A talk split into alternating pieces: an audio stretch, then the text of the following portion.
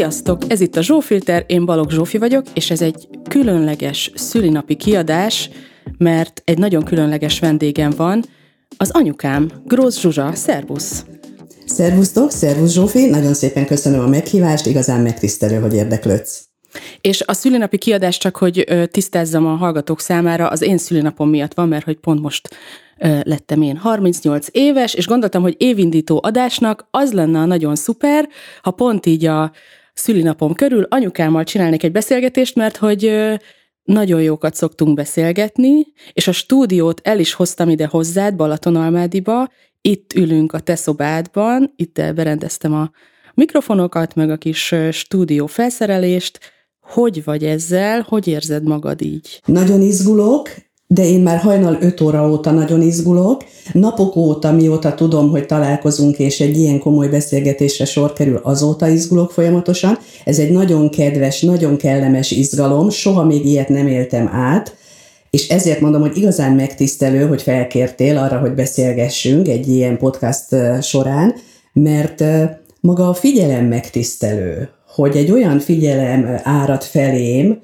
tőled, ami különös mert mit valóban mindig nagyon jót beszélgettünk, na de én még életemben nem láttam stúdió körülményeket, én még életemben nem voltam egy olyan pozícióban, ahol érdekes lehet valakinek egy műsor keretén belül, hogy én miről mit mondok. Tehát azért ez egy nagyon kellemes, de meglévő izgalom. A Partizán nézői téged egyébként már megismerhettek közvetett módon, mert hogy a háziállatokról szóló adásban én említettem, hogy te egy kisállatkereskedésben dolgozol. Most már nem dolgozol ott. Hogy telik most az életed? Milyen ez a tél neked? Nagyon kellemes, nagyon nyugodt, békés.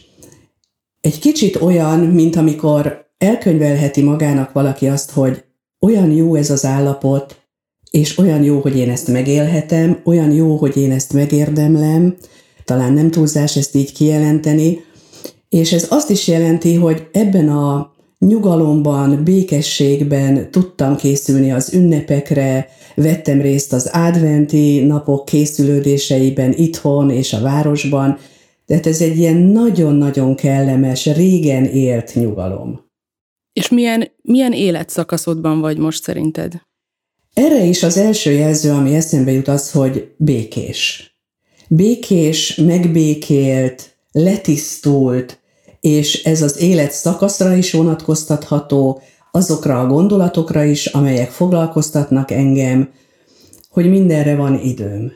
És ez a, ez a szép, lassú átszűrődése a dolgoknak rajtam, ez számomra egy nagy élmény, és egyébként egy olyan élmény, amivel most örömmel foglalkozom, mert korábban nem volt benne részem, mert mindig volt tennivaló, mindig volt még valaki a fészekben, mindig volt még, aki miatt nekem úgy éreztem, hogy mindenképpen teljesítenem kell.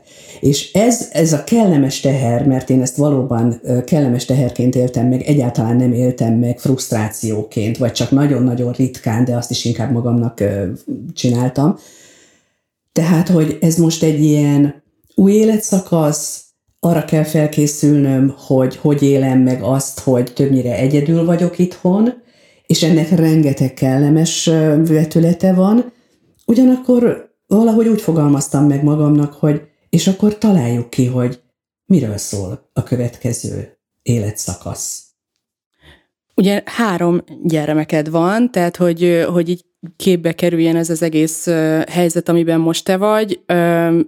Ugye nekem van egy bátyám, aki most lesz 40 éves, én lettem 38, és van az öcsénk, aki pedig Jézusom, 21 éves most, és hát ő most már nagyjából kirepülőben, vagy kirepült gyakorlatilag, és hát az én képem rólad egyébként gyerekkoromból, vagy gyerekkoromtól kezdve, az az, hogy egy, egy nagyon aktív, nagyon erős, nagyon pörgős csaj vagy, aki állandóan sportol, még mindig, rengeteget mozogsz, nagyon fontos ez az életedben, és nekem ez egy új élmény, hogy, hogy egy ilyen nagyon lenyugodt állapotban vagy most, és nagyon jó most a kapcsolatunk is szerintem, nagyon-nagyon reflektív, nem volt mindig könnyű a kapcsolatunk, nyilván ez, ez nem titok szerintem mindenkinek a, a szüleivel, vagy a gyerekével, amikor felnő, akkor átmegy mindenféle fázison a kapcsolata. Te hogy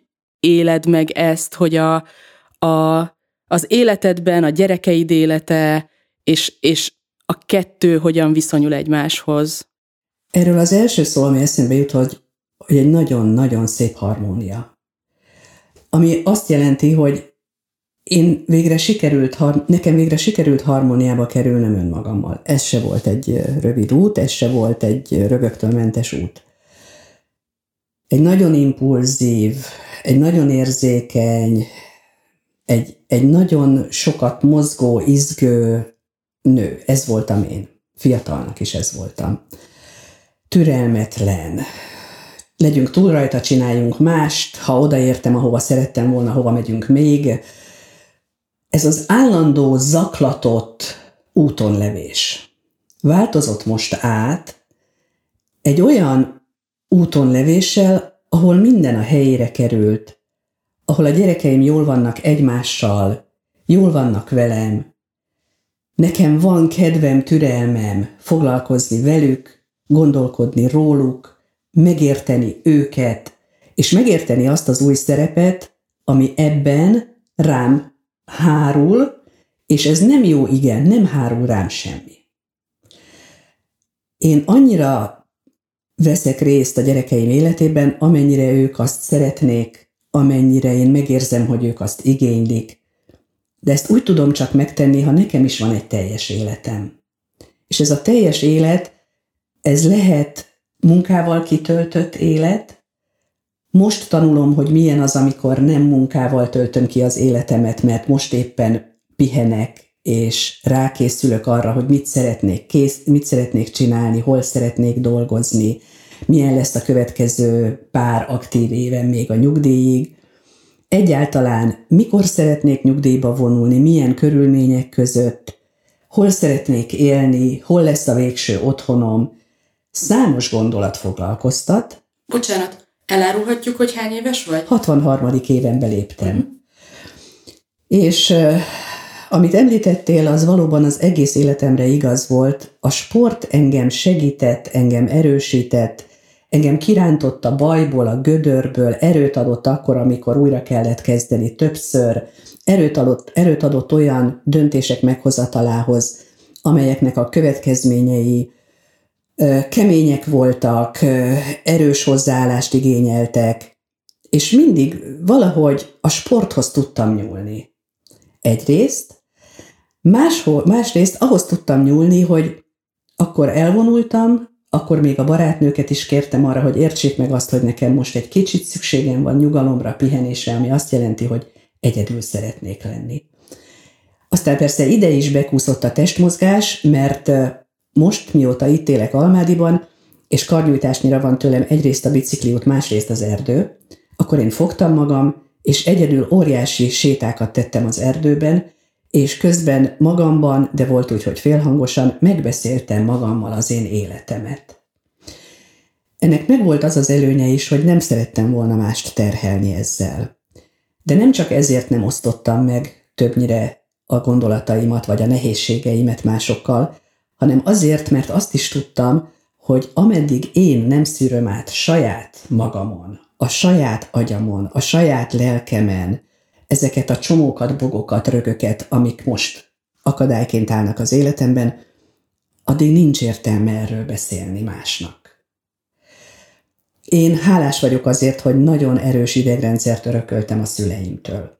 Általában is azt gondolom, hogy ebben a műsorban meg kell emlékeznem róluk, és a legnagyobb szeretettel és megindulással beszélek róluk, mert én csak köszönhetek nekik mindent, mindent. De elsősorban is azt, hogy minden problémájuk ellenére, minden nehézségük ellenére kitartottak egymás mellett.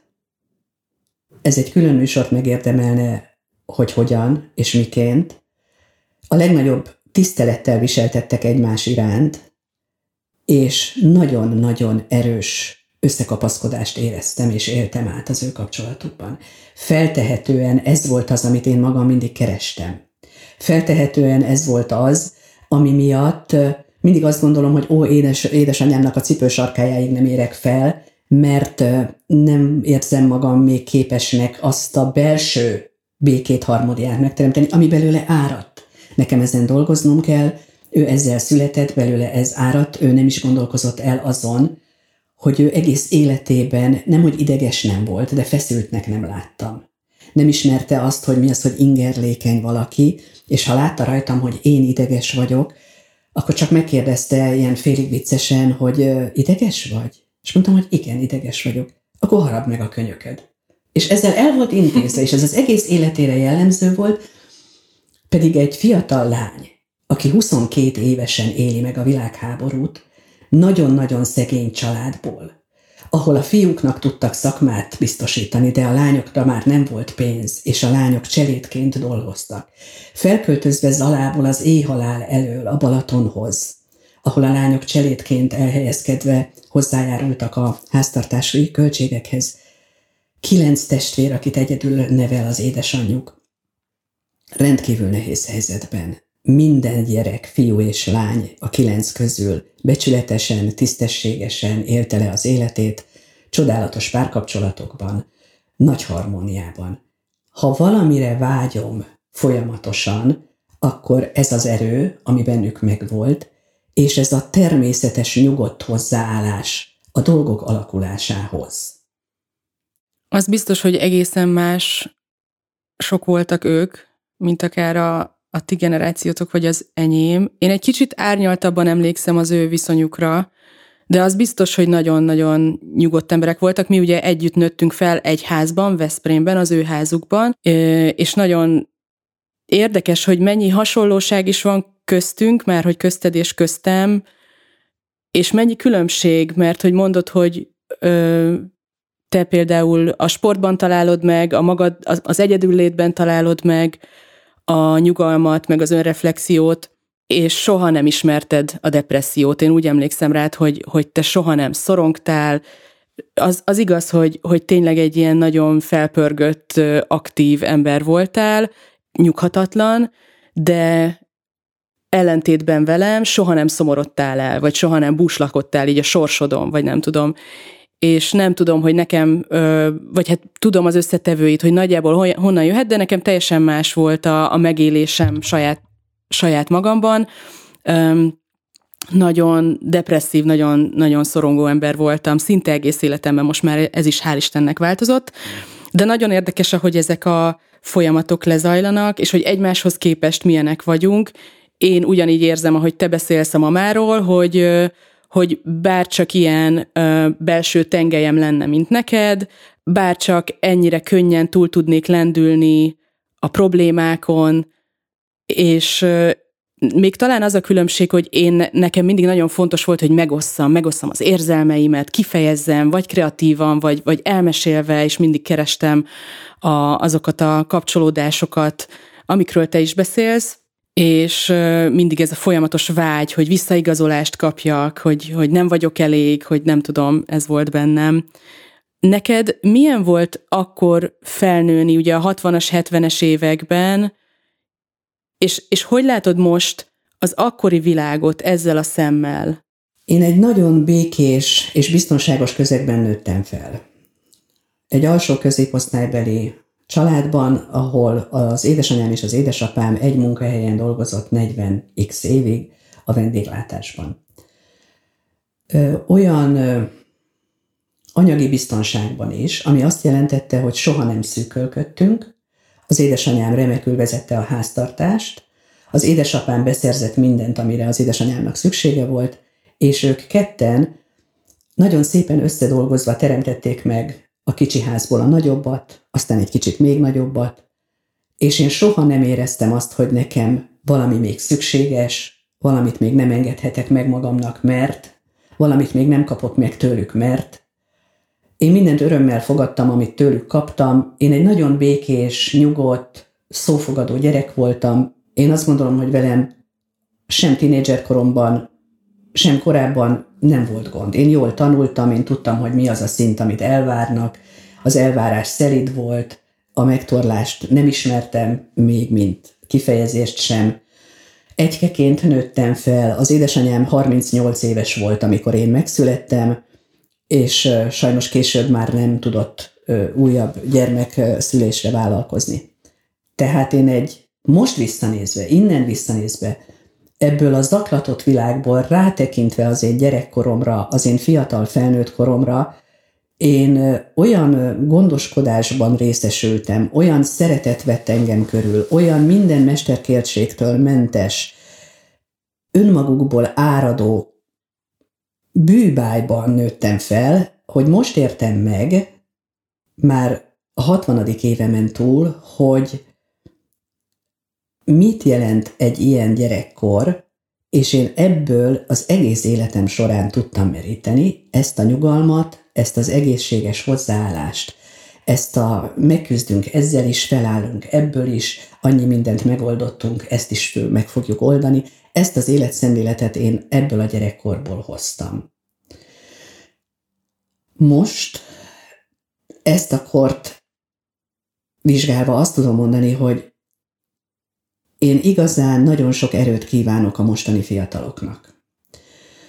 Ezt nem is kell tulajdonképpen sokat ragozni, tudja mindenki, hogy miről van szó. Én azt a belső erőt kívánom nekik, amit el lehet érni egyedül, el lehet érni könyvek segítségével, barátoktól körülvéve, pszichoterápiába eljárva számos módon. Amikor én gyerek voltam, amikor én fiatal felnőtt voltam, a pszichoterápiát, mint szót én nem ismertem, és még nagyon sokáig nem ismertem, a szüleimről nem is beszélve. És hogy egészen őszinte legyek, ebben a közegben, ahol én felnőttem, nem is volt rá szükségünk. Valóban nem. Én most meg tudom érteni azokat, akik ezt a professzionális útját választják a probléma megoldásnak. És nem is csodálkozom rajta, mert ahogy én nem kaptam eszközöket ahhoz, hogy az érett felnőtt koromban jelentkező akadályokat mi módon kellene frappánsabban, gyorsabban, kíméletesebben megoldani, ezek a mostani gyerekek, vagy fiatal felnőttek kell, hogy tudatában legyenek annak, hogy igen, van hivatásos, hivatalos útja módja annak, hogy segítsünk magunkon. És segítsünk egymáson. Nekem veszőparipámmá vált az utóbbi években, hogy olyan egyszerű normálisan élni. Olyan egyszerű azt mondani, hogy legyek rendes, legyek megbízható, legyek kellemes, árasztak olyan légkört, hogy szívesen legyenek velem együtt, szívesen beszélgessenek velem, legyen figyelmem meghallgatni másokat, érdekeljen az, hogy velem mi van. Mert azt, hogy velem mi van, azt, ha szükséges, ha igényli, ha bárki szeretné, én megosztom nagyon szívesen. De tudom, hogy mindenkinek olyan sok problémája van, amit szeretne minél előbb megoldani, kevés idő jut egymásra, ezt is tudja mindenki. Én abba az életszakaszba értem, és ezt olyan nagy hálával tudom elmondani, hogy most van időm, most van kedvem, most van erőm és energiám meghallgatni mást, segíteni másnak. És ha azzal én segítek valakinek, hogy 40 percig megállunk a sarkon, és elmondhatja, hogy éppen mi az, ami őt most foglalkoztatja, mi az, ami őt zaklatja, és érzi rajtam az osztatlan figyelmet, akkor én egy nagyon boldog nő vagyok, és azt mondom, hogy én vagyok hálás azért, hogy ezt megtettem. És egyébként azt gondolom, hogy a terápia, ami az én generációmban tényleg már egy általánosan bevett módszer arra, hogy így könnyítsünk a, a szenvedéseinken valamilyen módon, az pontosan ezt próbálja pótolni, mert hogy nincsen olyan közösségi élet, amiről te beszélsz, hogy megállunk a sarkon beszélgetni, meg ismerjük a szomszédainkat, és nekem nagyon megmaradt az, amikor ebben a kisállatkereskedésben dolgoztál itt Almádiban, hogy akárhányszor jöttem, mindig annyira jó ízűen meséltél arról, hogy hányféle ember jön be hozzád a boltba, miket mesélnek el, mert nem csak macska kajáért jönnek, hanem ott elbeszélgettek, és akkor mindenféle problémáik kiderülnek, meg nagyon sokféle társadalmi rétegből érkező emberrel találkoztál, és nekem ez volt mindig egy ilyen nagy rejtély, hogy, hogy ez hogy lehet így csinálni, nyilván Budapesten élve ez, ez sokkal nehezebb, de én szerintem, ha itt maradtam volna, sem tudnám ezt csinálni, mert nekem az alapélményem az elszigeteltség érzése, és nagyon nehezen tudok kapcsolódni. Nagyon jól elő, elő tudom adni, tehát nagyon jól megtanultam azt, hogy ezt ne lehessen rajtam észrevenni, de valójában nagyon szorongok attól, hogy, hogy tehát ne, nem, nem egy természetes érzés az, hogy csak úgy valakivel leállok beszélgetni. Most már ez sokat javult, de talán ez az, amit ebből hallok, amit mondasz, hogy, hogy ez hiányzik az emberek közötti kapcsolatban, és ezt te még műveled, és ezt, ezt én csodálom, hogy mennyire jól csinálod.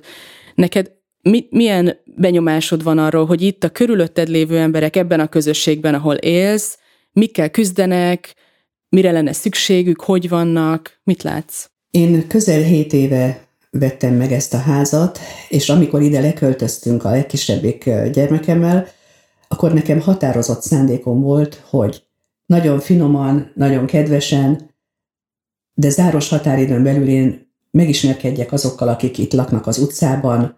Ez egy nagyon kellemes, biztonságos környék, többnyire idősebb emberek az én szomszédaim, és ide költöztünk, és azt mondtam a Petinek, hogy Petyka, mindenkinek köszönünk, akár jövünk, akár megyünk, mindegy, hogy utcabeli vagy nem, hiszen azt sem tudtuk, hogy ki az utcabeli és ki nem. Én átmentem a szomszédokhoz, becsöngettem, ha kellett, ha láttam őket a kertben dolgozni, akkor a kerítésen keresztül megálltam a biciklivel, letámasztottam, és elmondtam, hogy jó napot kívánok, mi költöztünk ide az utca végén lévő házba, és Veszprémből érkeztünk, és egy néhány mondatban bemutatkoztam, és elmondtam, hogy mi a mi családunk, és az első reakció a megütközésük volt. És azt mondták, hogy jé, hát ők ezt olyan ritkán tapasztalták, akik ide költöztek, azokat rendszeresen látták, ebből következtettek arra, hogy új lakó van az utcában, nekem pedig ez alapvető volt.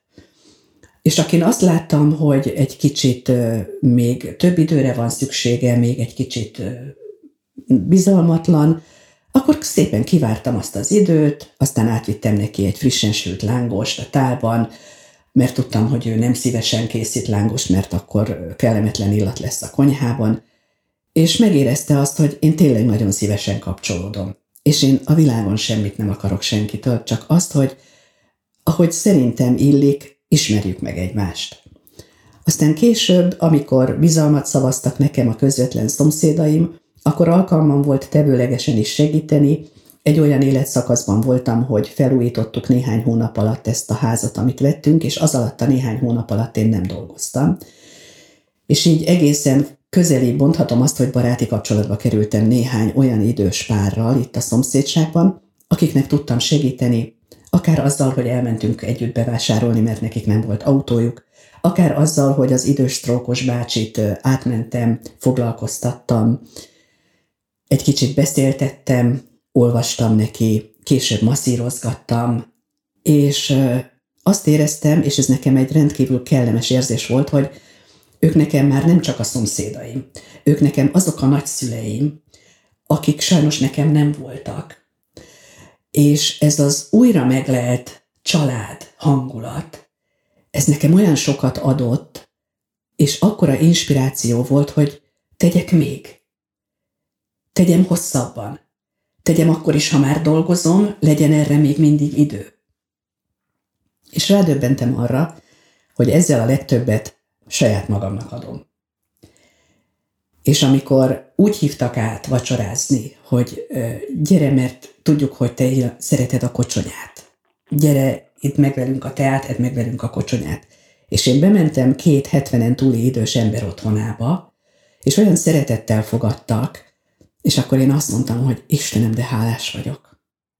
És én nem tudtam, hogy miért kell nekem 55 évesen eljönnöm Veszprémből, a szülőházamból, egy szintén nagyon kedves, biztonságos ölelő környezetből, azért, hogy kiszakadjak abból a buborékból. Hogy 55 évesen azt mondhassam magamnak, hogy van erőm váltani, van kedvem új környezetet lelni, itt megtalálni új barátokat, és én ezt megtaláltam, és én olyan boldog vagyok, hogy ha valaki nem is tudja az én nevem, mert még nem tudja azt, hogy engem hogy hívnak pontosan, de azt mondja, hogy hello, szia, nálunk te vagy a biciklis lány.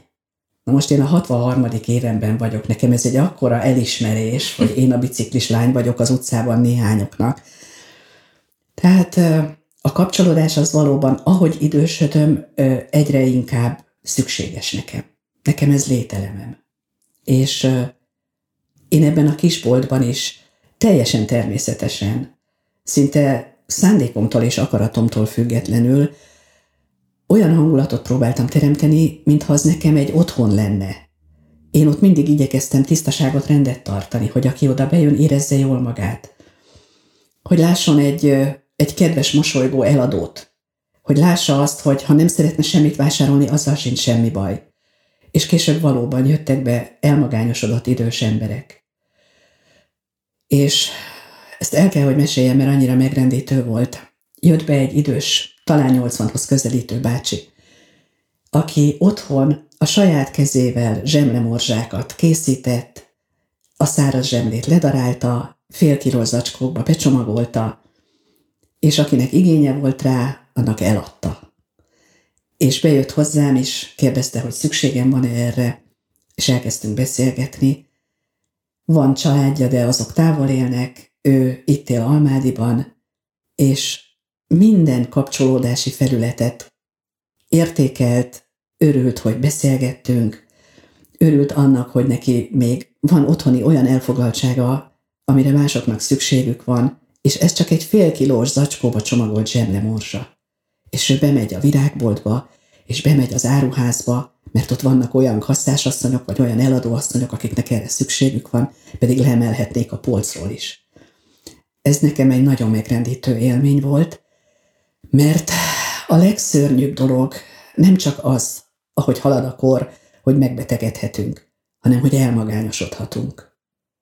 És annál szomorúbbat nem tudok elképzelni. És ezért én már most elkezdtem azon gondolkozni, hogy vajon én hogy szeretném élni a következő 15-20 évemet.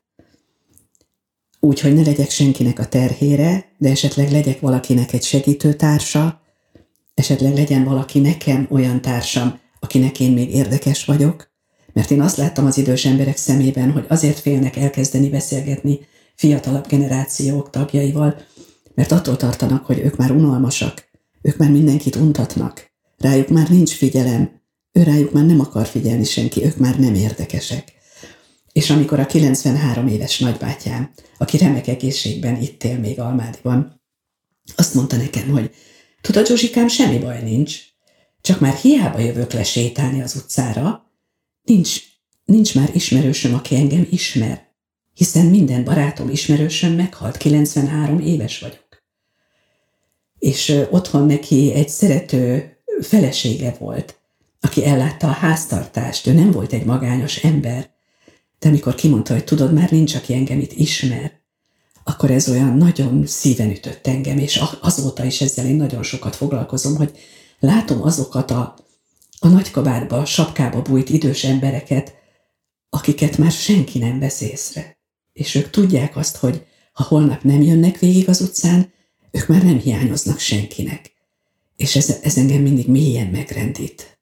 Én azt hiszem azért szeretek idejönni, mert ezeket a dolgokat a nagyvárosi nyüzsiben, meg abban az életformában, amiben én élek, meg abban a buborékban, nem állunk meg nagyon átgondolni. Meg ezeket az egyszerű, de nagyon fontos ilyen alapérzéseket, élményeket nem nagyon élem át, meg nem nagyon gondolkodom el. És, és itt mindig feltöltődöm abban, hogy igen, igazából az életem olyan szeretném, hogy legyen, ami ilyen megfontolt, és, és ilyen a tempója, ilyen lassú, de ezt valahogy így nehezen tudom még elérni, már egyre jobban megy. És amiről beszélsz, azt jelenti nekem gyakorlatilag ez a hely, hogy amikor hazajövök, akkor tudom, hogy nálad is, meg apukámnál is, aki pár utcával lakik arrébb innen, a feleségével, mi- mindig egy, egy szerető otthon fogad itt nálad nagyon kellemesek a színek, ez itt most nem látszik, de a, a, a konyhád jut eszembe mindig, meg ez a szoba, hogy itt ilyen kellemes színek és illatok fogadnak. Most is, amikor bejöttem, mindig nyitva van a kapu, és nagyon cuki kis, kis kert fogad, kis aranyos dolgokkal a virágok között, És én nagyon örülök, hogy, hogy elérkezett a kapcsolatunk is abba a szakaszba, amikor, amikor nem azon pörgök, hogy úristen, a szüleimmel való kapcsolatomban megint mi a parám, és ezeket már így e, feldolgoztam, igen, a terápiámon, meg a mindenhol, meg egymás között is végre elértünk oda, hogy úgy tudjuk megbeszélni, hogy ez nem szül, semmiféle ilyen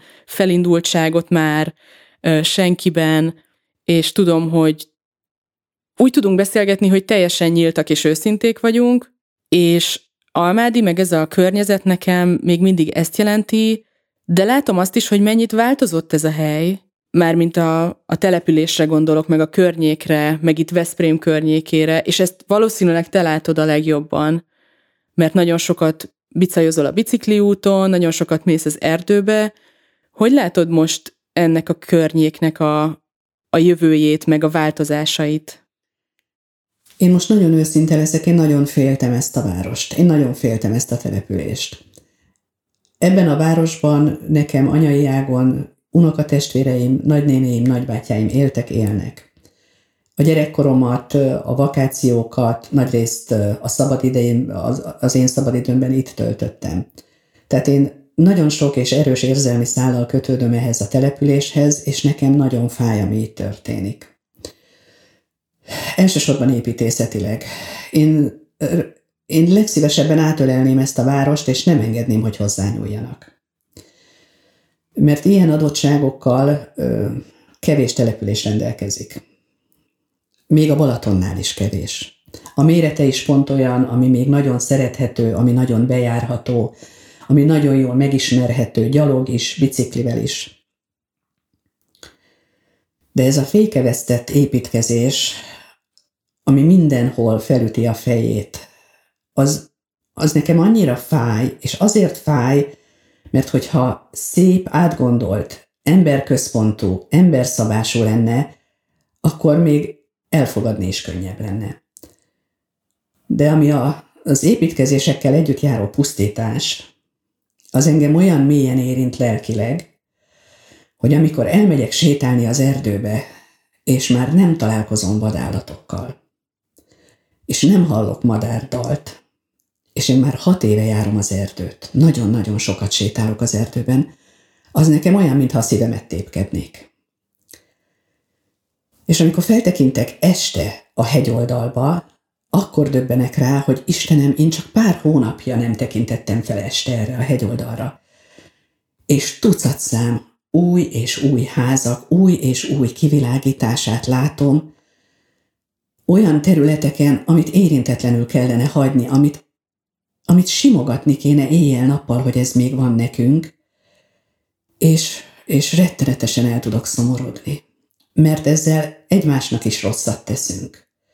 Hiszen csökken azoknak az utcáknak, területeknek, köztereknek, parkoknak a száma, ahol háborítatlanul élvezhetjük egymás társaságát, ahol le tudunk pihenni egy árnyas fa alatt, ahol még vannak olyan éttermek, aminek a közepén egy hatalmas platánfa díszeleg vagy egy diófa adja az árnyat, ahol még vannak olyan szőlődülék, ahol az eredeti présházakat láthatjuk. Itt annyi érték van, természeti és épített érték, hogy más települések összetennék a két kezüket, hogy ilyen kincs van köztük, ilyen kincs között élnek ők, és mi letaroljuk, eldózeroljuk, kivágjuk, motoros fűrészsel megyünk, és írtjuk az erdőt. Írtjuk a szőlőt, ami évszázadok óta vörösberénynek az ékessége volt, amiből a pénz jött, ami, ami adta a jellegét, és átgondolatlanul, szeretet nélkül költözünk be, és romboljuk a környezetünket, és romboljuk az itt lévők környezetét, és romboljuk azoknak a lelkét, akik azért jöttek ide, mert itt megnyugvást akartak, mert itt úgy érezték, hogy ha ide jönnek, akkor különleges helyre jönnek. A saját életünket tesszük tönkre. Ez engem rettenetesen, rettenetesen fel tud, hát néha bőszíteni, néha indítani, és ahány fórumot csak tudok, megragadok arra, hogy ezt elmeséljem, és elmondjam, és kérjem könyörögve, hogy vigyázzunk rá. Tehát aki idejön az Alföldről, aki idejön a, a, a közép, vagy az északi ö, Észak-Magyarországi régióból, az még mindig úgy tud rácsodálkozni, ahogy én rá tudtam gyerekkoromban csodálkozni, hogy de hát ez maga a csoda, ez egy gyöngyszem, ez egy kicsi ékszerdoboz, és mi itt élhetünk. Tehát itt össze kéne fognunk, őslakosoknak és nem őslakosoknak, betelepülőknek, értelmes embereknek, és azt mondani, hogy könyörögve kérünk, esdeklünk, hogy hallgassatok meg minket, amikor terveket készítetek. És, és a szívetekből építsetek. Mert azt látjuk, hogy pénzetek van, de szívetekből építsetek. Beszélgetnek erről a helyiek? Be, illetve hogy beszélgetnek róla, ha beszélgetnek? Tehát, hogy ez a... Hát én itt politizálást ritkán hallok, de nem is nagyon vegyülök el a helyi életben. De azért gondolom, hogy vannak igen ezek a csoportok, akik tényleg akarnak aktívan tenni, azért nem tudom, hogy van-e rá reményük vagy esélyük, hogy mondjuk ellene menjenek az ilyen beruházásoknak, de hogy mennyire jön témaként fel egy helyi beszélgetésben a politika, vagy ez a része a politikának? Ezt a részét azt hiszem, hogy le tudtuk választani a politikáról. Én legalábbis azzal a lelki állapottal taglalom ezeket a kérdéseket, hogy én csak annyit szeretnék, hogy akár politikus az illető, aki lényegi kérdésekben dönt, akár építész, akár egyéb szakember, bármilyen szakember, az egy kicsit több alázattal kezelje ezt a témát. És hogyha ez meg lenne, akkor több nyugalommal is tudnánk kezelni. Én azért szeretném leválasztani ezt a saját szintemen a politikától, mert úgy érzem, hogy ha a politika mint szó felmerül bármely téma kapcsán, akkor ott már a türelmetlenséggel párosul, ott már a, a meg nem értelek téged, de hát te meg nem értesz engemmel párosul, és én ezt mind szeretném leválasztani erről a témáról, és csak azt mondani, hogy aki szakember nézze a szakszemüvegén keresztül, aki nem szakember, csak szeretné itt folytatni az életét, az egy békés lelki állapotban legyen akkor, amikor erről beszélgetünk, és ha szakemberek és laikusok találkoznak, akkor képletesen, és remélem, hogy ez nem hangzik túl pátoszosan, de érezzük meg azt, hogy mi mindannyian jót akarunk. Hiszen itt szeretnénk maradni. De ha mi nem is maradunk itt, akkor majd jön a helyünkbe más, aki szeretné a házunkat élvezni, szeretné érezni azt, hogy mi itt vigyáztunk a környezetre, azért, hogy nekik, másoknak, akik idejönnek az idegenforgalomból, akik idejönnek, akár csak azért, mert itt van dolguk, azok érezzék itt jól magukat, érezzék azt, hogy ez egy emberközpontú város, hogy itt olyan épületek épülnek, ahol jó lenni. És azt annyira meg lehet érezni, ahogy a sétáim során az újonnan épülő épületek előtt elhaladok, hogy milyen lelkülettel építették azt a házat, milyen lelkületű emberek élhetnek ebben a házban. Semmi baj a modernel, valóban semmi baj. Én nem szeretnék letapadni, és a hozzám oly közel álló 1920-as, 30-as, 40-es években épült épületek, vagy épített emlékek között élni, és megragadni. Nem erről van szó. De azt egy újonnan épült épület nagyságáról, arányairól is lehet érezni, hogy milyen szándék, milyen lelkület vezette azt, aki él benne, vagy azt, aki építette, vagy azt, aki tervezte. Témát váltok. Mert nagyon szeretnélek kérdezni még arról, hogy az anyaságról igazából, ami egy nagy különbség köztünk, hogy én nekem egy idegszálam sem kívánja, hogy anya legyek, és nem leszek, neked se biztos, hogy kívánt annak idején, de minden esetre három gyereket felneveltél, és számomra ez egy hatalmas rejtély. Mindenki, aki anya, szerintem egy, egy szuperhős, tehát hogy fogalmam sincs, hogy ezt hogy lehet csinálni. És nagyon-nagyon érdekelne, hogy milyen volt neked anyának lenni akkor, 22 évesen lettél először anya, és aztán egy jó nagy kihagyás után, ugye én és a bátyám után, az öcsém egy teljesen más korosztály, és teljesen más életszakaszban, élethelyzetben lettél vele várandós. Hogy látod az, a szerepeidet az anyaságban? Ez egy nagyon-nagyon hálás téma, köszönöm szépen, mert én ezzel rengeteget foglalkozom most. Mióta már ezzel a békés lelki nyugalommal tudom ezt magammal megbeszélni.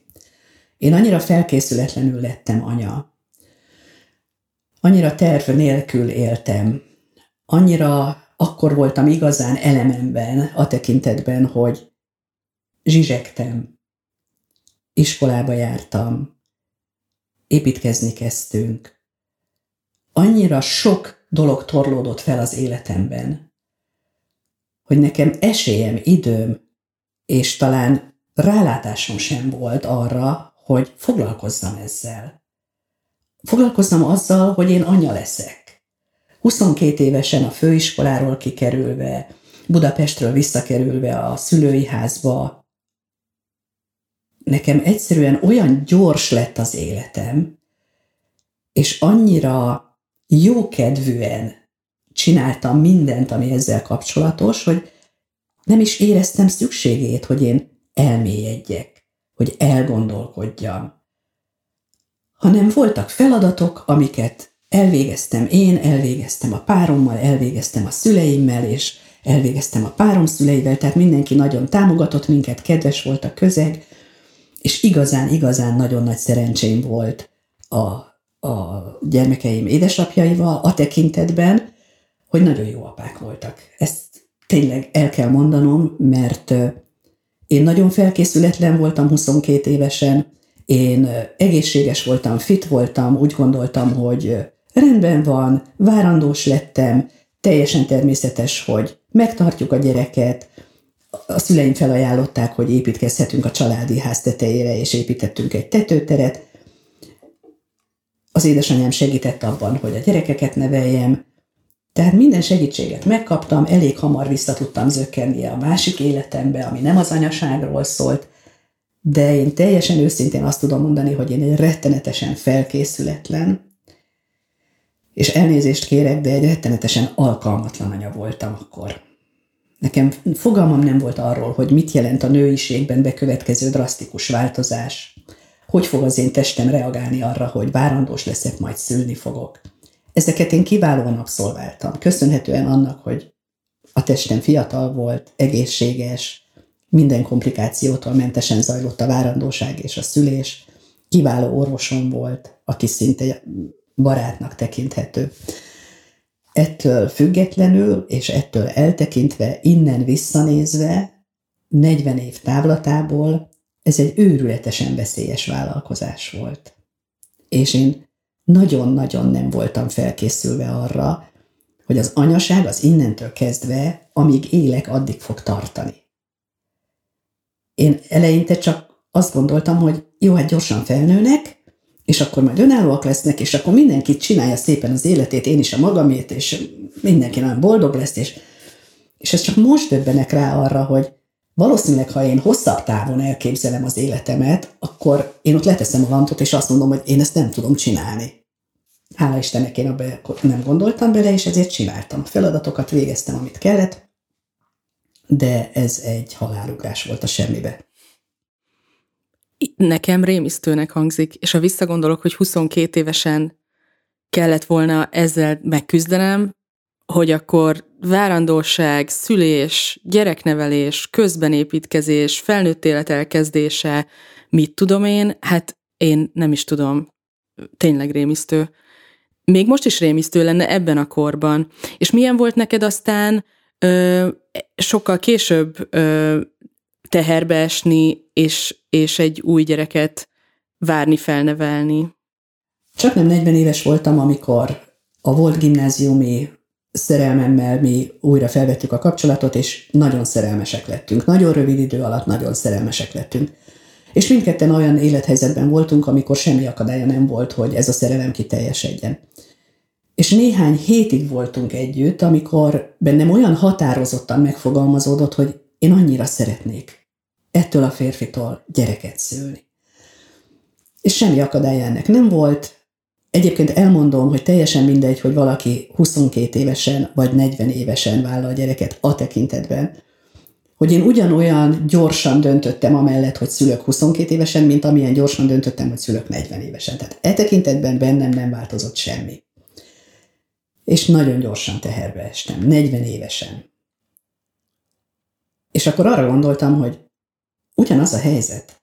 Egészséges vagyok, van egy jó felépítésű testem, ez egy egészséges gyerek lesz, nincs mitől aggódni, nem is aggódtunk semmi miatt, és lett egy csodálatos gyerekünk. ugyanolyan felkészületlenül, mint 22 éves. Igen. Tehát ez a mintázat ugyanaz volt. Én most már magamnak azt tanácsolnám, hogy az se jó, hogyha szerelem nélkül döntesz, meg az se, hogyha szerelemben döntesz, mert ugyanannyi esélyed van jól csinálni és eltolni. Uh-huh. Teljesen ugyanannyi esélyed van.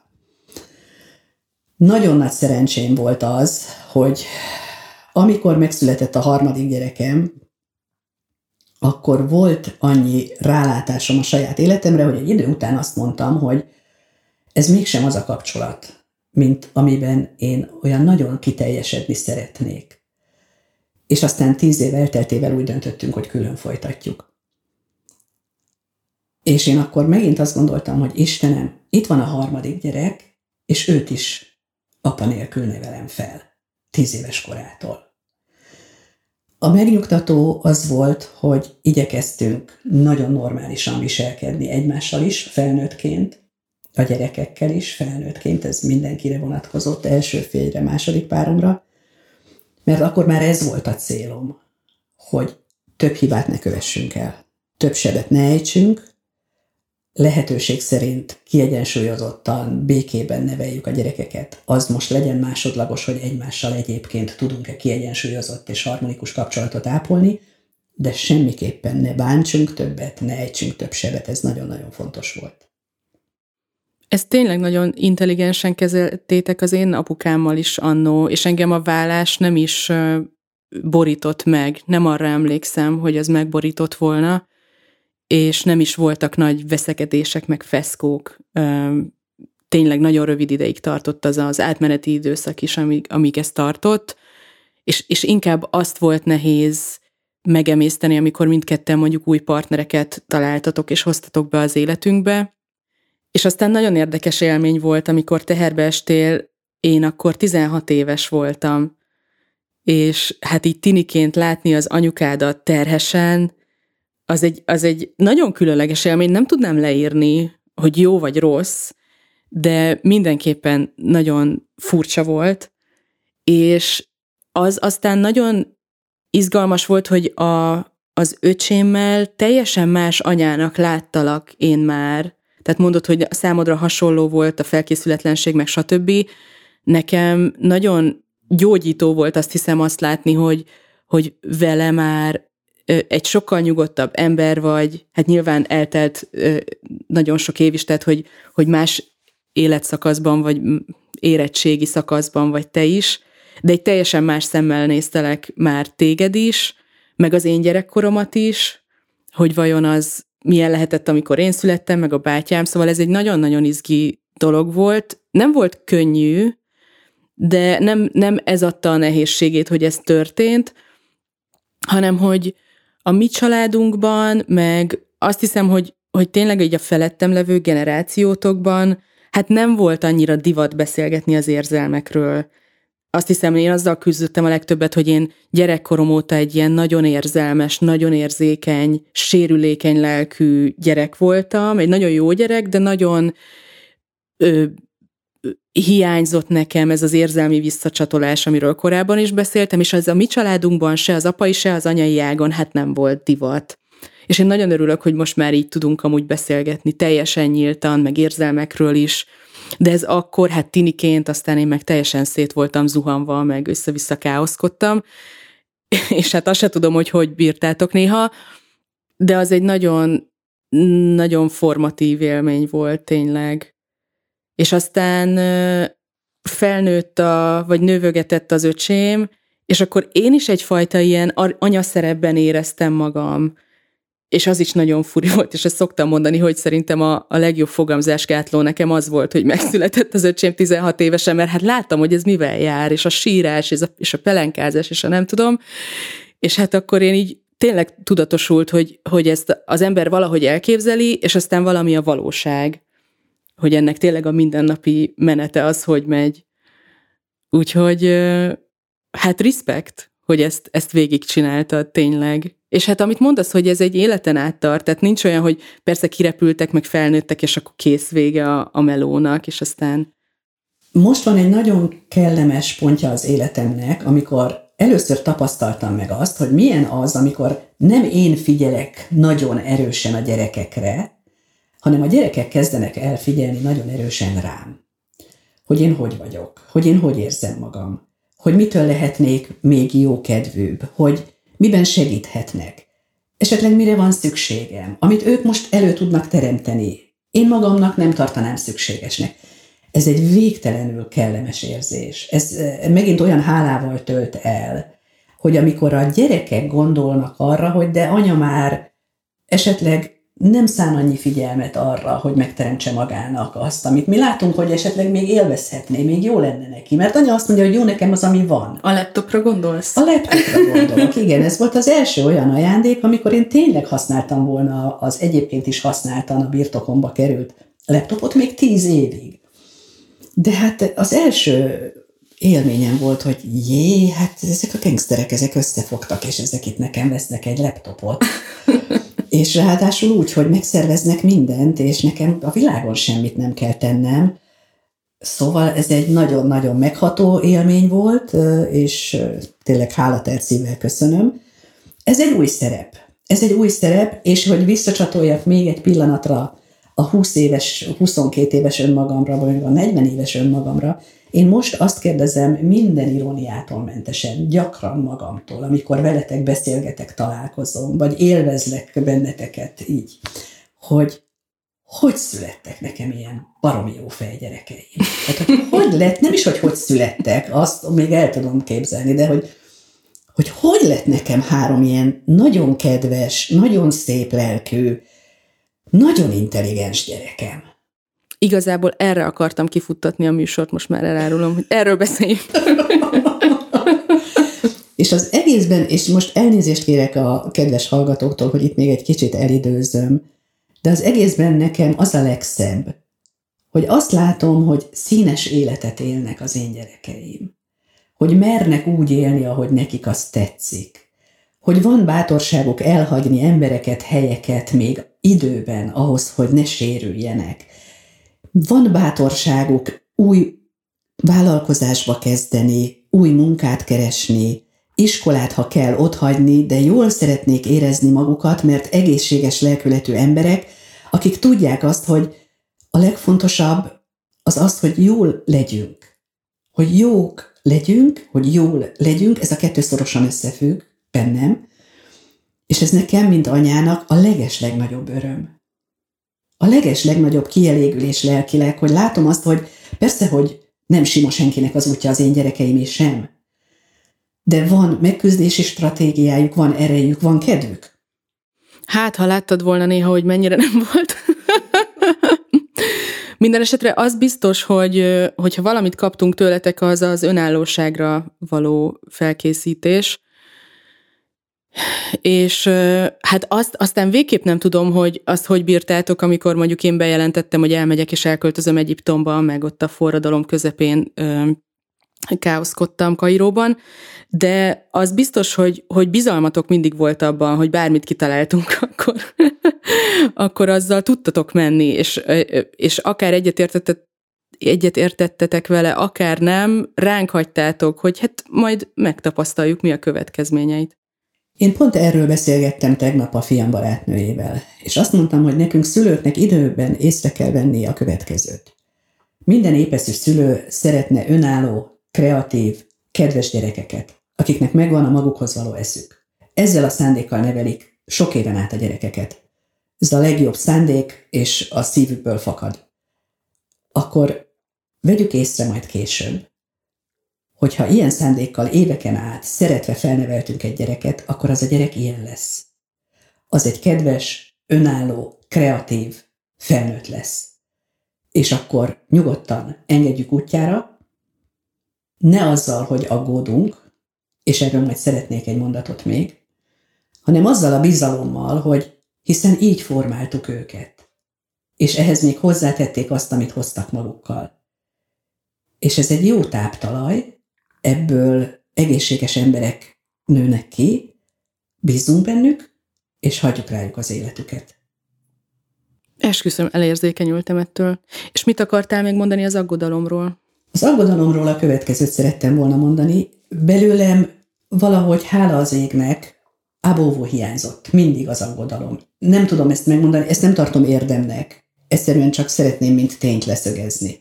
Én nem azért nem aggódtam, mert nagyon intelligensen ezt átmazsoláztam, és azt mondtam, hogy aggódni nem szabad, mert az rossz energia. Egyáltalán nem erről van szó. A következőről van szó.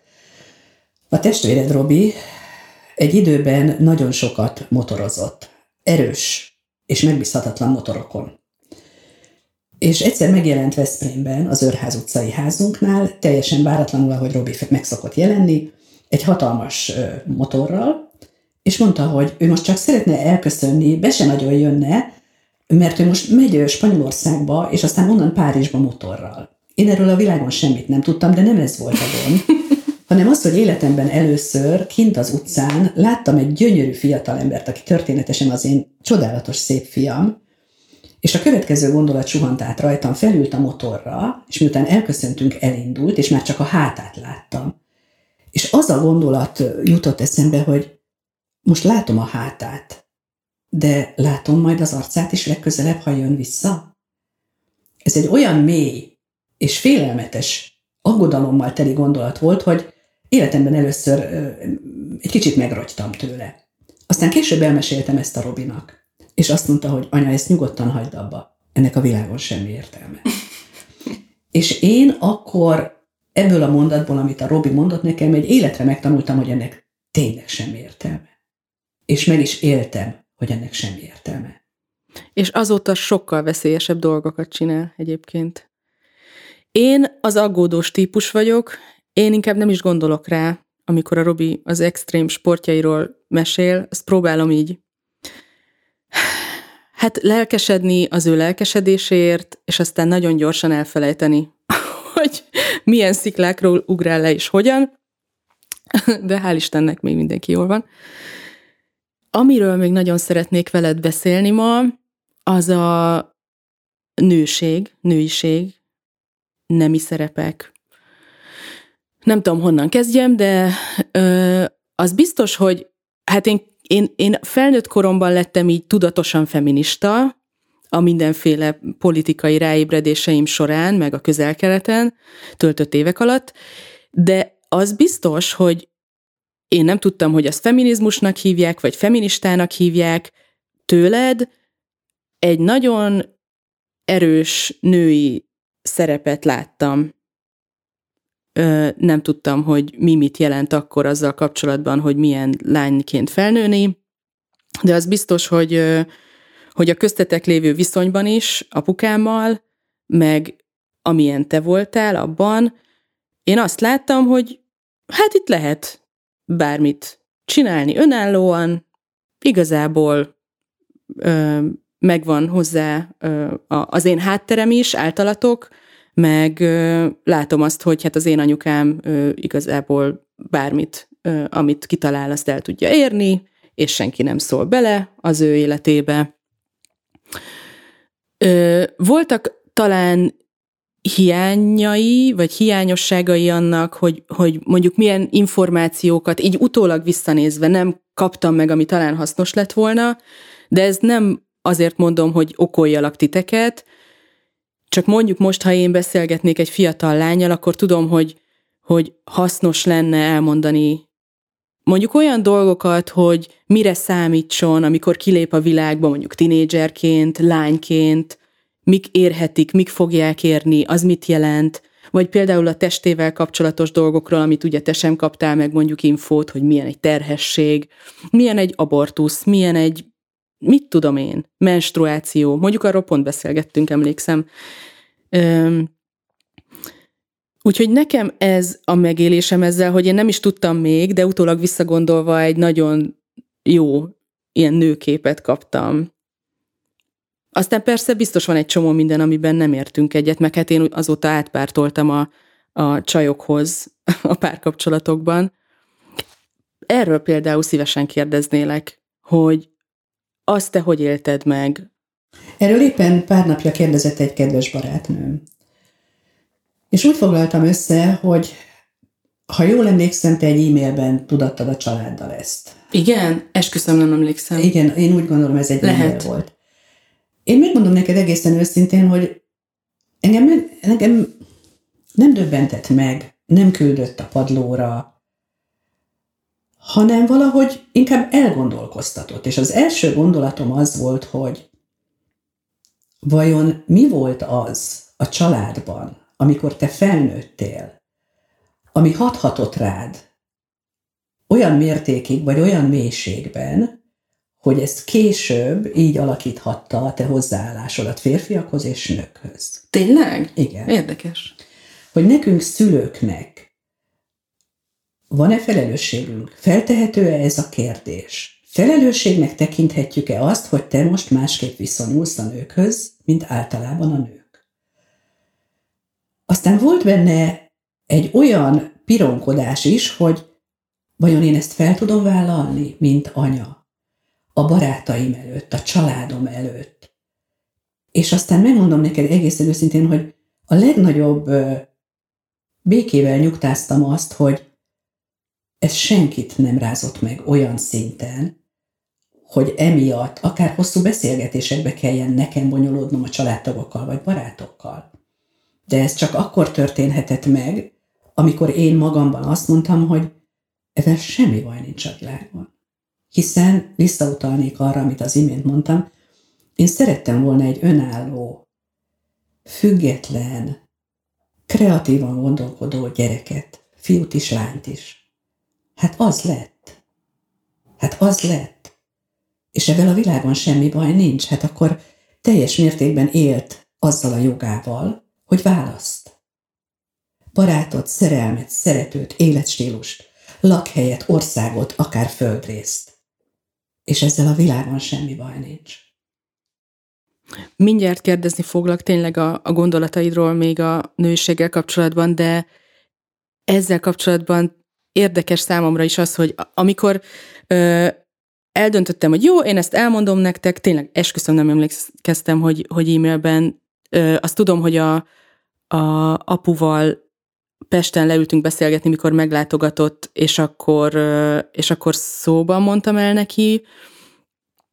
Minden esetre nagyjából egy időben mondtam el mindenkinek, a tesóknak is, meg nektek is, és bennem fel sem merült, hogy hát ha valaki, akkor te leszel az, aki se, semennyi gondolatot nem fog ennek szánni, nem is lesz téma, sima ügy.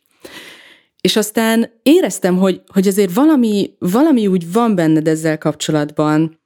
Nem gondoltam, hogy valami tragikus dolog, de úgy éreztem, hogy, hogy valahogy hogy kerüljük is ezt a dolgot, meg nem is nagyon volt aktuális sokáig, mert nem volt ö, partnerem vagy párom, akit, amik, akit hoztam volna bemutatni évekig, tehát hogy ez nem volt egy ilyen praktikusan megbeszélendő valami, nem volt jelen ö, fizikailag valaki itt velem. Ö, és aztán bemutattam egy exemet, és akkor éreztem, hogy ah, itt lehet hogy, lehet, hogy van azért benne több, mint amit én gondolok, csak még úgy nem érett meg, vagy mit tudom én, majd biztos megbeszéljük, de nem volt ezzel kapcsolatban bennem stressz, vagy ilyesmi. De számomra is azért nehézséget okozott ahhoz képest, hogy engem ennek az okai egyáltalán nem érdekelnek. Egy ideig én is így gondolkoztam ezen, hogy vajon ez mi lehet úgy általában az emberekben a homoszexualitás, vagy a biszexualitás, vagy, a, vagy az akármi. De aztán rájöttem, hogy igazából én ezt nagyon, ez engem nem érdekel, meg nem fontos számomra és amikor keresem az okait, az inkább azért van, hogy mások számára valamit bizonyítsak, hogy ez tényleg, ez igazi, ezt én így, így gondolom, és vegyenek komolyan, de egyébként magamban nem nagyon foglalkoztat. És aztán nem, nem rég volt ez, amikor elmesélted, hogy, hogy eldöntötted, hogy ezt te tényleg ezt fel fogod vállalni, és nem érdekel másoknak a véleménye, és ez nekem nagyon jól esett. Tehát tényleg az, az azért, most hazudnék, ha azt mondanám, hogy ja, előtte is izé. Azért ez nagyon, nagyon jó érzés, amikor, amikor az ember családja úgy van ezzel, hogy semmi gáz, hoz nyugodtan a barátnődet, bárkit bemutathat, szóval ez tényleg nagyon-nagyon fontos nekem is. Üm, és érdekes az, hogy milyen beszélgetéseket szülez, és amikor mondjuk te nekem arról beszélsz, hogy a férfiakkal való kapcsolatod milyen, nyilván tudok hozzá kapcsolódni, mert én is voltam férfiakkal annó, de hogy már más szemmel látom ezt is, hogy rád hogy nézek, mint, mint nő mondjuk egy kapcsolatban. És nagyon érdekelne, hogy hogy vagy ezzel, mert ezt még nem érintettük ezt a témát, hogy, hogy a párkapcsolatokra hogy gondolsz most, mondjuk az eddigi tapasztalataid alapján? Hála az égnek én azt tudom elmondani, hogy dacera annak, hogy kétszer váltam el kvázi, bennem nincs semmilyen rossz indulat, rossz szájíz, keseredettség a férfiakkal kapcsolatban. Én tisztelettel beszélek a férfiakról, és egyébként a férfiakkal is. Esetenként még akkor is, hogyha ők a határt túllépik. Nem durván, nem drasztikusan, nem olyan módon, hogy az belőlem tevőleges vagy verbális visszajelzést hozzon elő. Az én alapállásom egyébként minden viszonyban az, hogy tiszteljük egymást. Én innen szeretek elindulni, és ha ezt én éreztetem, akkor az én személyes tapasztalatom az, hogy visszafelé is megérkezik. Egyszerűen az édesanyámat tudom most ismét példának hozni. Az édesanyámban volt egy olyan tartás, egy olyan belső tartás, ami őt áthatotta, olyan mélyen, hogy valóban a fizikai megjelenésén is lehetett látni, hogy ő egy tartással bíró nő. Ő soha nem flörtölt. Ő rendkívül elkötelezett, lojális volt a házasságában, holott vissza nem érkezett mindig ugyanez a lojalitás és tisztelet, de neki ez alapértéke volt. Nem tudott más lenni. Én ezt azt hiszem, hogy hozom tőle, ezért engem a férfiak kellő tisztelettel fogadnak, kezelnek, közelítenek felém. Én nem vagyok, és nagyon-nagyon dolgozom azon, hogy egyáltalán ne is legyek vulgáris, közönséges, Nekem ez nem közegem. És ezt ők megérzik. Aki pedig még nem tud engem annyira, még nem ismer engem annyira, azzal, ha lehet, még kedvesebb vagyok, mert akkor neki intenzívebben kell azt átadnom, hogy én egy nagyon nyitott szellemiségű nő vagyok. Én nagyon szeretek és tudok barátkozni és kapcsolódni. De valahogy önkéntelenül is jelzem azt, hogy a kereteket én szabom meg és igazán nem akarok bántó lenni, és az én célom az, hogy mindegy, hogy a gyerekeimről, a szeretőmről, a párkapcsolatom bármely tagjáról legyen szó, de érezzék azt, hogy én csak annyit szeretnék visszakapni, amennyit én is adok. Megértést, támogatást, szeretetet, tiszteletet. Nekem jó véleményem van a férfiakról, de velem soha nem történt abúzus, durva atrocitás, szóban sem. Ez engem valami módon elkerült, egész életemben elkerült. Hál' Istennek. Milyen volt neked felnőni lányként? Volt-e, ugye egyke voltál, nekem volt fiútesóm, tehát hogy valamennyire ugye viszonyulást, hogy, hogy őt hogy neveli a társadalom, vagy a család, meg engem, abban mondjuk észlelhettem, vagy észleltem dolgokat, akkor még nyilván nem tudatosan, de neked mennyire volt bármiféle nyomás, amit éreztél, arra vonatkozóan, hogy milyen legyen egy lány, mennyire nem? Én egyáltalán nem éreztem semmilyen nyomást. De egészen őszinte leszek, nem, hogy nyomást nem éreztem, hanem érdeklődést sem a társadalomtól, vagy a családomtól, arra vonatkozóan, hogy ők bármit elvárnának tőlem. Akár mint egy embertől, egy nőtől, egy fiatal lánytól. Én ilyen elvárásokat soha nem éreztem. Lehet, hogy megfogalmazták ezeket, én nem éreztem őket.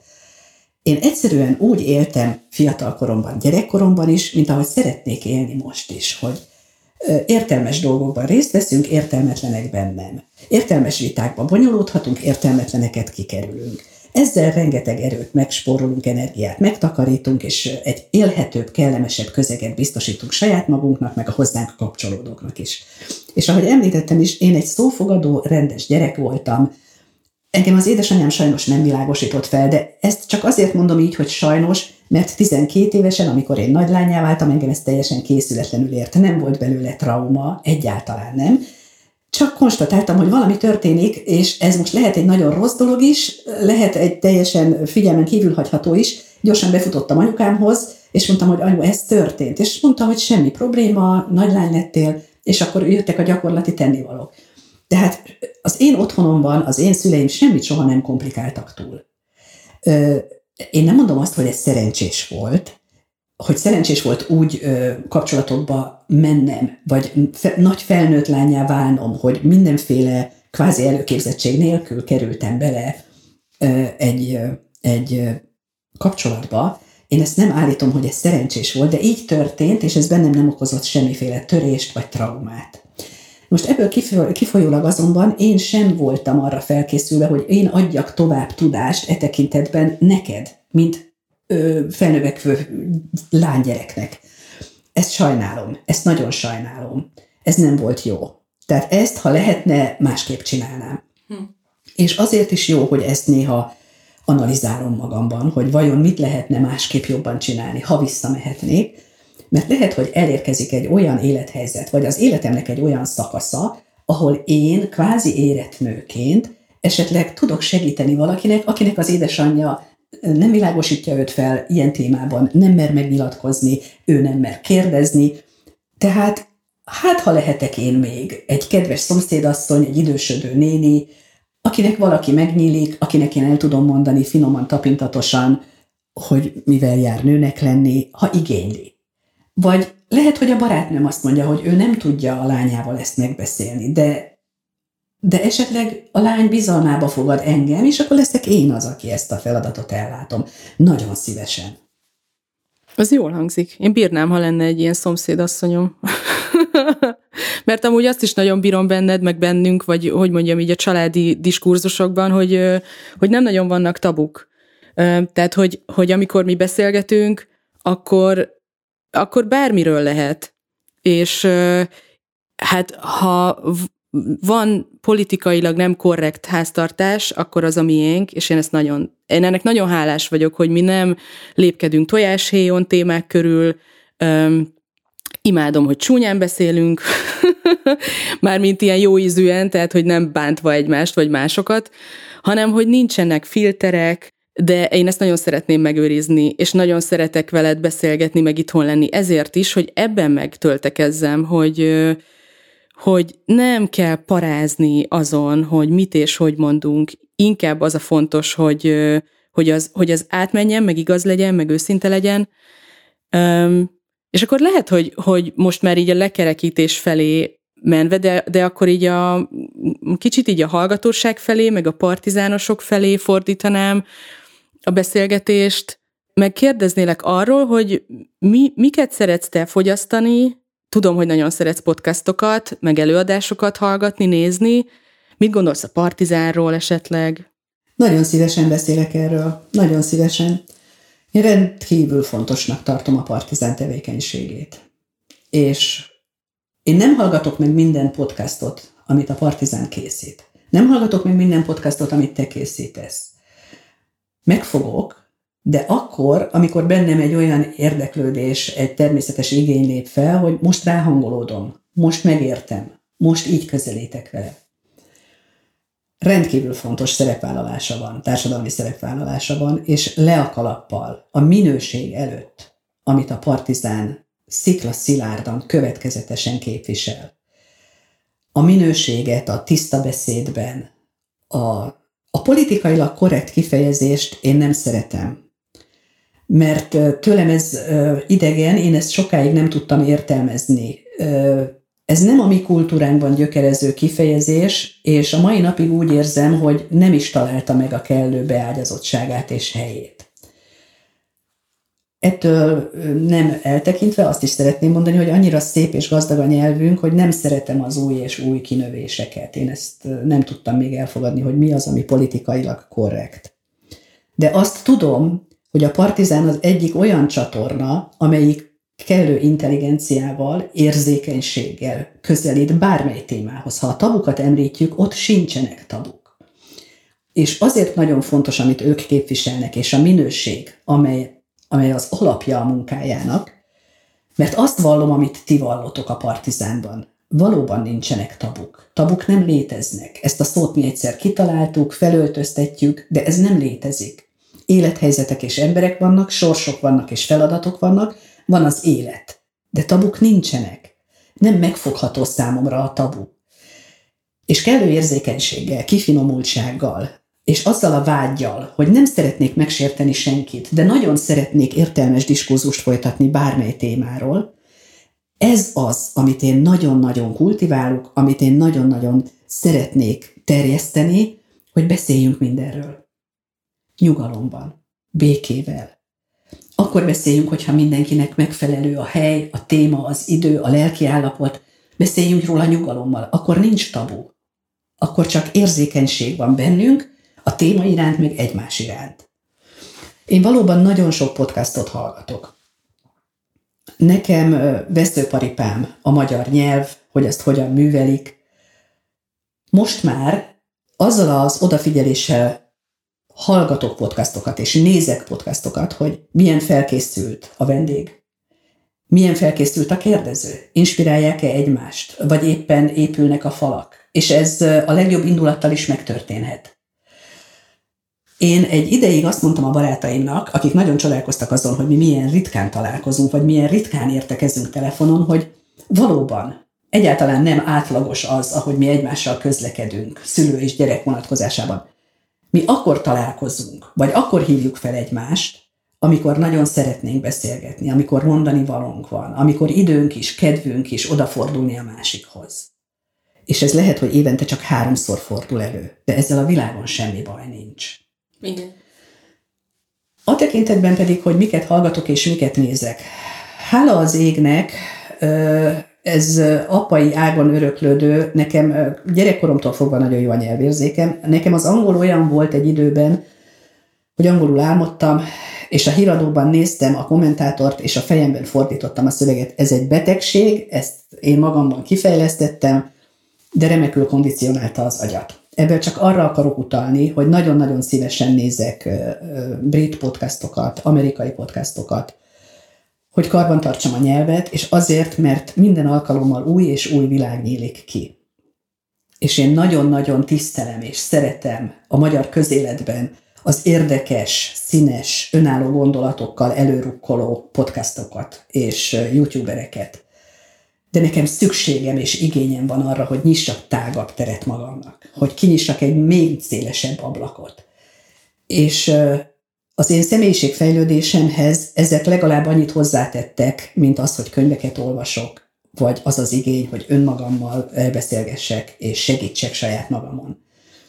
Mert nagyon sokáig, és talán még mindig elmondható a magyar közéletről az, hogy még mindig be vagyunk egy kicsit feszülve, még mindig sok korlátot és leszíjazottságot érzünk, és amint kitárom az ablakot, és nemzetközi kitekintésben próbálom a világot szemlélni, akkor rádöbbenek, hogy azért a világ boldogabbik felén ezeket a szíjakat már úgy lecsatolták magukról, meg az elméjükről, meg az agyukról. És én ezt szívből kívánom a magyaroknak is.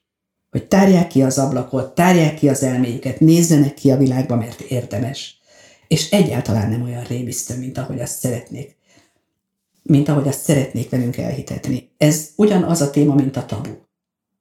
Egyáltalán. Nincs, számomra legalábbis, nincs olyan helyzet vagy téma, amiről ugyan nem tudnám azt, hogy igen, valóban tragikus, szörnyű, de se nem tabu, se nem rettenet. És egy óriási közhely, hogy azt hisszük, hogy mindenki a mi problémánkkal foglalkozik. Senki nem foglalkozik a mi problémánkkal. Senkinek nem érdekes, és abba is nyugodtan bele lehet nyugodni, hogy három nap után már tényleg a kutyát nem érdekeljük. Se mi, se azt, hogy ki leszbikus és ki nem, hogy ki hova csapódik és hova nem, hogy ki elköltözik, ki beköltözik, ki semmi nem érdekes senkit. És ebben nyugodjunk meg, mert hogyha ezzel a tudattal éljük az életünket, akkor azt mondjuk, hogy hát akkor nem az a fontos, hogy jól érezzük magunkat. Hát de. Én nagyon-nagyon imádtam ezt a beszélgetést. És ha van még bármi gondolatod, üzeneted a hallgatóknak a végére? Én is nagyon szépen köszönöm a lehetőséget. Még egyszer szeretném elmondani, hogy ez igazán megtisztelő volt. Nagyon jól éreztem magam. Nagyon-nagyon tartottam tőle, nagyon izgultam. Nem kevésbé tartok attól, hogy ha majd én visszahallom, akkor milyen érzésekkel fogom visszahallani. És csak egyetlen dolgot szeretnék mondani, ami egy megerősítése annak, amire korábban említést tettem, hogy én tényleg szívből kívánom mindenkinek, hogy nyugodtan nyugodjon meg, nyugodtan mélyüljön el saját magában, És amit szoktam mondani a barátaimnak, hogy legyen az a közös alap, hogy tiszteljük egymást.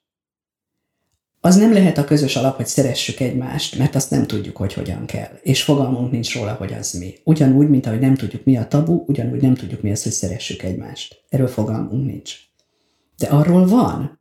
Nekem az kézzelfoghatóbb, hogy milyen az, amikor tisztelettel beszélnek hozzám, amikor tisztelnek, mint nőt, mint ember, amikor megtisztel valaki, hogy a véleményemet kéri, vagy még időt is szán arra, hogy kifejtsem, én nagyon nagy szívvel azt tudom csak javasolni, hogy legyen a tisztelet a közös alap. Anyukám, neked egy podcast kéne konkrétan. Szerintem zseniális lennél ebben. Nagyon-nagyon köszönöm a beszélgetést. Én is köszönöm. És hamarosan találkozunk a következő adásban.